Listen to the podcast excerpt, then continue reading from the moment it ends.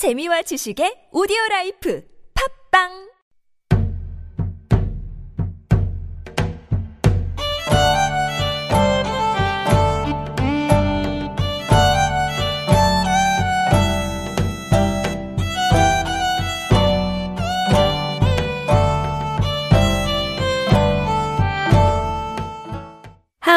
Hello, hello. It is Super Radio Antique Alive, where old is gold. I'm your host, Allie, and I'm here to introduce the wonderful and wild traditions of Korea. Now, if any of you have ever lived in Seoul, then you know the summers are excruciatingly hot and the winters are bitter cold. But in the summer, we can use cooling pads and handheld electronic fans to keep ourselves cool. And in the winter, we can sit around the fire and warm our hands, right? Well, maybe for some people, but other people have a different way of keeping warm in the wintertime here, and it's a way that I've come to accept in my daily life. This brings us to our main topic for today, the Korean ondol system.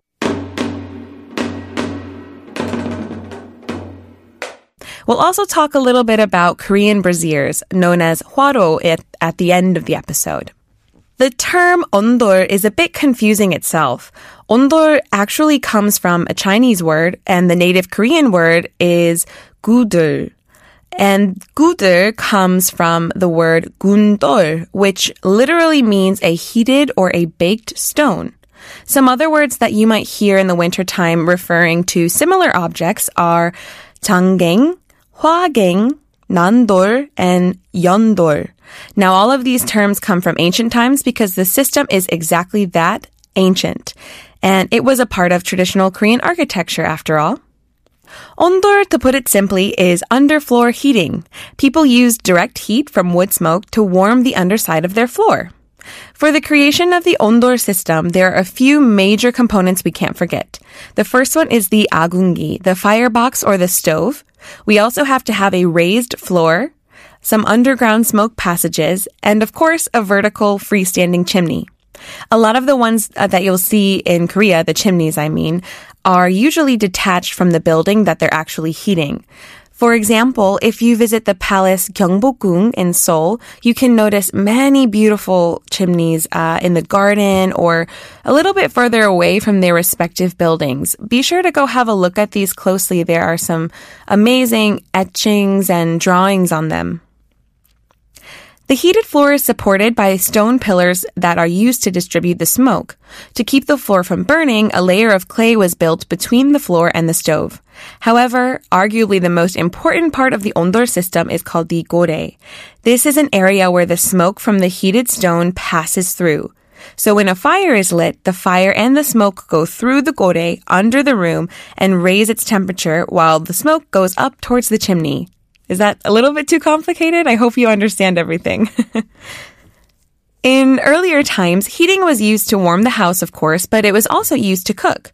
When a fire was started for cooking rice, the flame would actually go out horizontally. This is because the smoke entry was beside the furnace. The setting was important because it allowed smoke not to move upwards, which would cause the flame to disappear too quickly or maybe even burn the roof. But the flame would go through the flue entrance and into the same underground passages with the smoke. So while you were cooking food, the entire room would be heated, which I think is really fascinating and a really great way of uh, two birds with one stone, as we say. I bet you're wondering how underfloor heat is actually conducted. Well, as the stones begin to warm up, that warmth radiates through the entire floor. In other words, the whole place is warmed by convection. I also guess you're wondering, what exactly did they burn? Most of the time they burned rice paddy straw, but sometimes they used crop waste or simply some dried firewood. Unlike today's water heaters, fuel was either randomly or regularly burned, sometimes up to five times a day, depending on the weather conditions. Luckily, they didn't have to pay a lot of money for that like we have to pay for our heating now. You also may be wondering, how can a simple heating system warrant an entire segment on Antique Alive? I mean, why do people even care about ondol? This is because it has a long and important place in Korea's history. Let me start in five thousand B C at an archaeological site that's now located in North Korea. There, there were some archaeologists who discovered a Neolithic site and had a it had a clear structure of an ondol heating system. And the home that would have been there was known as an umjip, which now we might refer to as a yurt in English, and was usually made out of straw in kind of a triangular shape. We can also see evidence of ondols in excavated artifacts from the Iron Age in about the second century, and in Goguryeo wall paintings. So, as you can note, ondol's history is very long, complex, and scientific. In fact, only two other places in the world are noted to use similar heating principles, which are Northeast China and Mongolia. So again, very close to Korea. Now, as per Korean culture, the warmest parts of the floor would have been reserved for your esteemed guest or the elderly person in the room. A huge advantage for the ondol against other heating methods is that it can actually last for a long time. Traditionally, people used to put out a fire before they went to bed because they would be warm until the morning. Because it comes through the entire floor space, the room is heated equally. And I can definitely agree and vouch for this because I noticed this in my house too. Mine is electric now, but it does a really good job of heating everywhere rather than just one specific place.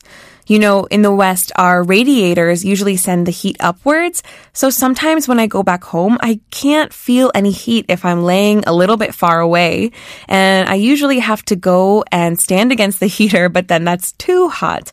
So for me, I much prefer the ondol because it keeps the room and the floor warm.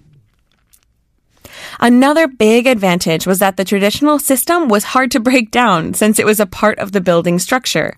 Also, any burnable materials could be used, so it didn't really matter what kind of fuel you used.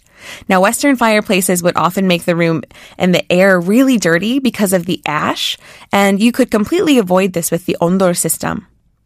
Another benefit of having an ondol in wooden houses is that it could have helped get rid of pests or even bacteria. People think that smoke is a kind of natural sanitizer, so it can get rid of bugs uh, without filling up the room with a bunch of ash, like I mentioned before. Nowadays, ondol relates to any kind of underfloor heating, electric or otherwise. It's also a term that you might hear for hotel or sleeping room, which will look like a traditional Korean-style home. Koreans use the ondol because traditional living requires a lot of time on the floor. Even today, Koreans are used to sitting and sleeping on the floor and eating at low tables. But now we can just use the help of a switch rather than crafting an entire fire by ourselves. But the concept is still the same. Even more than a floor heating system, ondol is used for beds. Yes, that's right, beds.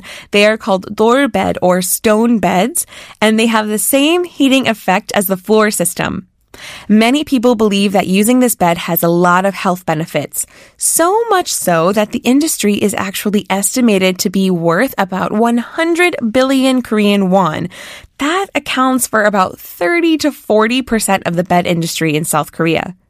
And people believe that having your hands and your feet warm while your head remains cool can help balance your body and keep you healthy.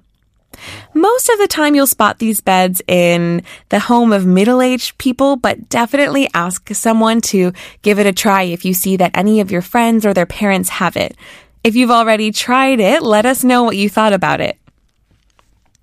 There are a lot of situations where foreigners were also charmed by ondol. In one very famous situation, Frank Lloyd Wright, the American architect, first saw the Korean ondol system on a trip to Japan. He was so impressed that he built an ondol room in his own house. Apparently, and not surprisingly due to his wealth, he used hot water as the heating medium instead of a fire. But ondols are not without their fault. They were criticized for damage to the environment due to loose flames and sometimes even carbon monoxide poisoning resulting from burning coal briquettes. Mud and stone can also take a while to heat up. It's also hard to adjust the temperature, so if it gets too hot, you just have to deal with it for a while. So as charming as the ancient ondol techniques are, other technology is used to heat Korean homes these days. Ondol continued to spread to other countries, and around the world you can see signs of floor heating in both homes and apartment buildings. So yes, ondol has quite obviously kept this chilly country warm, but it's also shaped the landscape for Korean cooking, architecture, and interior design. It's an important part of Korean culture that we can still see and appreciate in our day-to-day lives. I am always amazed by the plight of our ancestors. I mean, how did they come up with something so efficient and so useful? That's why the ondol has become such a staple of Korean culture and architectural design in today's world. But before the episode ends, I want to introduce another type of heater used in Korea. We may call it a brazier in English, but in Korean it's known as a hwaro. Braziers are small stoves that keep the house warm with fire, and they help cook food too. They were portable objects, often made from metal, and they were usually passed down over time within one's family. To keep the fire alive in its small pit, fire pokers were used just like in the fireplace. The fire could easily be moved around the house, acting as a heating tool one minute and then being used to cook the next. In the cold winter time, hot ashes and charcoal fire were used inside the brazier to keep the room warm. Some hwaro were made from clay, but most of the ones you'll find today are made from iron, brass, or white bronze. The sizes also range from small to large, but are always round. For personal effects, some may have been decorated with various traditional patterns. Since it's not hidden like the ondol, people may, may have uh, been quite concerned with its appearance. While the hwaro is not typically found in the city houses anymore, we can find hwaro in some restaurants. These restaurants are usually called hwarogui, and the hwaro in these places are used to cook meat and cook fish. And additionally, camping is becoming a really big trend in Korea. So a lot of people use a modern version of a hwaro when they go camping. Now, I'm a vegetarian, so I've never personally experienced using a hwarogui uh, in Korea. So I've never had the to use it to cook meat or to cook fish. But in America, when we go camping, we also use a kind of hwaro. Usually it's in the center of a table, or it's much larger, just standing by itself.